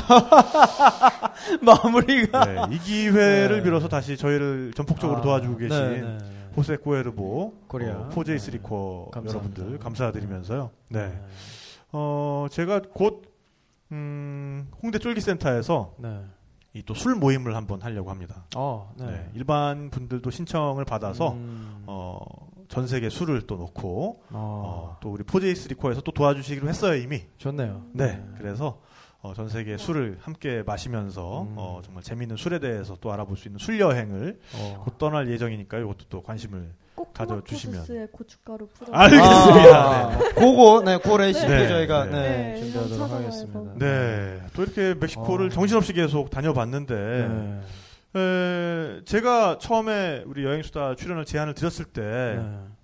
음, 우리 윤지민 씨가 멕시코 이야기를 꼭 하고 싶다. 왜냐하면 나는 어떤 관광에 대한 새로운 아이디어, 관광에 대한 새로운 개념을 멕시코에서 얻었기 때문이다. 라고 말씀을 해주셨거든요. 네, 네. 그럼 어떤 것을 결과적으로 얻으셨는가, 어떤 것을 결과적으로 느끼셨는가, 이거를 들으면서 오늘 마무리를 하면 될 것 같아요. 어, 네. 네. 사실 이미 좀 많이 얘기한 것 같긴 그렇죠. 한데 네, 예, 네. 전반적으로 진짜 제가 관광에 있어서 뭐 관광이 중요하다는 건 어떻게 보면 제 여행을 통틀어서 다 느꼈던 거고 멕시코에서 느꼈던 거 첫 번째는 아까 말씀드렸던 정말 한류 관광객이 가지는 마음처럼 그 나라의 문화를 외국인으로서 좋아하게 되는 그 경험을 제가 처음 했기 때문에 네. 의미가 있었고요. 그리고 두 번째로는 정말 관광이라는 게 네. 우리가 즐기지 않으면 남들도 와서 즐길 수 없다는 생각을 많이 한 것 같아요. 네네. 그 제가 그 과달라하라 행사에서 들었던 말 중에 기억에 남는 게 그 아까 유엔 그 세계 관광기구 사무총장님이 관광은 결국 사람이 하는 거고 지역 사람들이 즐길 수 없으면 관광객들도 절대 즐길 수 없다 이런 네. 말씀을 하셨었고 또 멕시코 관광부 장관님이 또 얘기를 하셨을 때 우리가 관광 개발을 하는 거는 결국 우리나라 사람들이 잘 살고자 하는 건데 우리나라 사람들이 불편하면은 그게 무슨 관광에 무슨 의미가 그치. 있겠는가 네. 이런 말씀을 하시면서 그런 걸 보면서 정말 많이 느꼈던 거는 우리가 가지고 있는 자원에 대해서 우리가 일상 속에서 보고 있는 것들을 사랑하고 즐기고 있는 그대로 봐주고 네. 이런 마음이 없으면 아무리 외국인들이 와서 뭐 이게 좋다라고 설명하는 것보다 우리가 그냥 즐기고 있는 모습을 보여주는 게 더 그 사람들한테 감동을 줄 수 있는 게 아닌가라는 생각이 들더라고요. 네. 그래서 우리는 우리를 돌아봤을 때 정말 우리가 가지고 있는 거에 대한 가치를 우리가 높게 평가하고 있는 걸까? 음. 그러니까 제 주변 사람들이 아까 말씀드린 서울에 갈 데 없지 않나요?라고 네, 막 네. 그런 질문을 하는 사람들을 많이 봤을 때 네. 찾아보면 분명히 있거든요. 우리가 좋아하는 것들, 우리가 평소에 이렇게 즐기면서 다니는 곳들 이런 게 분명히 있기 때문에 그거를 더 즐기면서 일상적으로 소비하는 모습을 보여준다면 네. 그게 결국에는 퍼지고 퍼져서 더 많은 사람들이 우리나라를 찾고 사랑하게 되는 계기가 되지 않을까 그런 생각을 많이 했습니다. 네. 그럼 박수 한번 주세요. 네. 감사합니다. 지민 씨는 정말 나이에 비해서 너무 그러니까요. 큰 생각을 하고 네. 있고 어, 정말 대단한 것 같아요. 정말 당차고 네. 그래서 그렇습니다. 어, 지민 씨가 느끼 느끼셨던 부, 부분들이 빨리 우리나라의 관광 산업에 접목이 되는 날이 좀 네. 빨리 좀 왔으면 좋겠습니다. 네. 그러게요. 전 작가는 어. 또 어떻게 생각하세요? 지민 씨를 보면서 하이브리드라는 단어가 굉장히 머릿속에 맴도는 네. 어, 사실 관광 정책을 고민하는 사람이 직접 여행자가 되어 보기도 하고 네. 그리고 뭐 그런 것을 또 한번 배운 거 여행을 통해서 배운 걸 나중에 지민 씨가 어떤 일을 하든 거기에 또 접목을 시켜서 우리나라의 그런 실제 관광과 여행객들을 위한 어떤 뭐 프로그램이라든가 네. 정책을 개발할 수도 있는 거고요. 그리고 이분의 꿈 또한 어떤 관광 정책의 별이 될 수 있는 그런 사람이 되리라고 믿습니다. 네네. 마치 세노테 다이빙을 갔을 때 민물과 짠물의 경계를 네, 오가는 네, 네. 그런 분이 되기를 바라겠고요. 네. 네. 아니 왜냐면 이분 꿈이 굉장히 제가 볼 때는 어, 세계 관광기구 총재님 한 번 하시고 네. 네. 네, 고, 그거 은퇴하고 이제 툴룸에 게스트하우스 하시는 네, 걸로. 네. 네. 근데 저는 항상 그런 건 있었어요. 그러니까 제가 뭔가 인생의 목표라고 생각했던 거는 그냥 우리나라가 더 매력적인 나라가 되는데 보탬이 되는 사람이 되고 싶었고요. 네. 그런 데 있어서 나는 관광이 좋으니까 관광을 선, 수단으로 어떻게 보면 선택을 했던 것 같고 이제 그걸 위해서 제가 여태까지 해왔던 거고 네. 앞으로도 그거를 할 수 있는 일이라면은 뭐 뭐든지 기회가 되면은 도전해보고 하려고 하고요.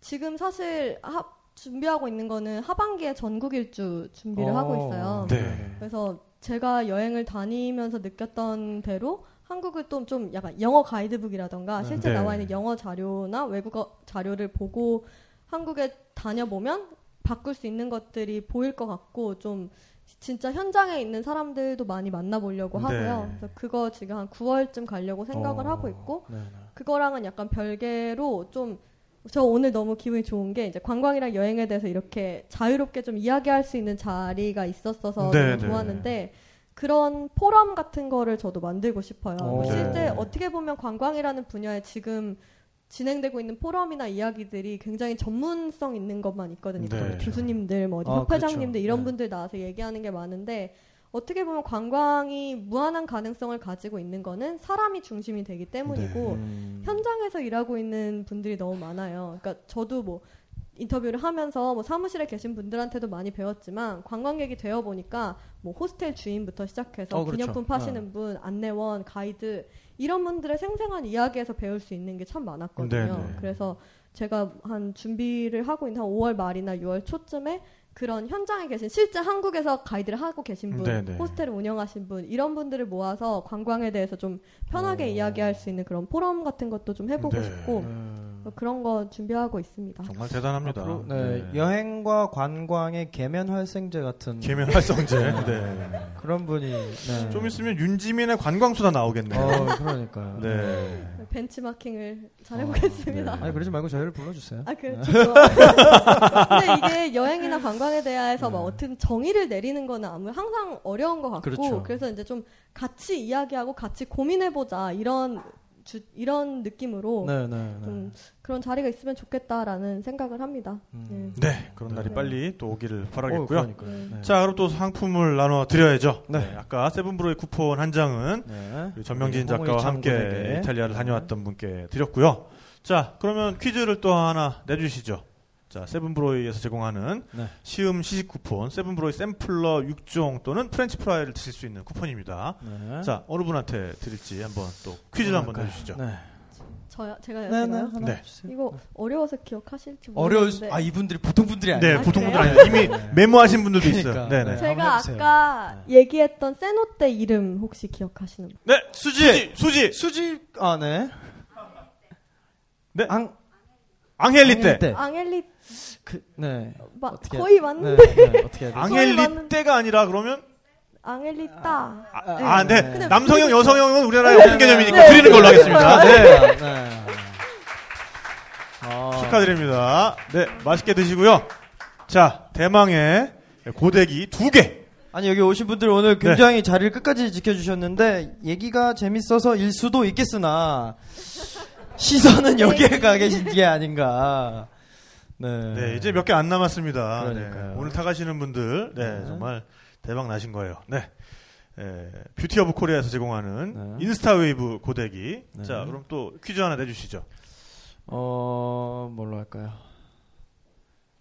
그러면 요거 한번 가시죠. 네. 지금까지 우리 이거 요거는 이제 네, 나와서 맞추시는 거예요. 네네. 지금까지 우리 여행 수다 하는 동안 나왔던 멕시코의 도시 이름 세 개 빨리 대시는 세 개, 네. 세 개, 세 개입니다. 네. 네.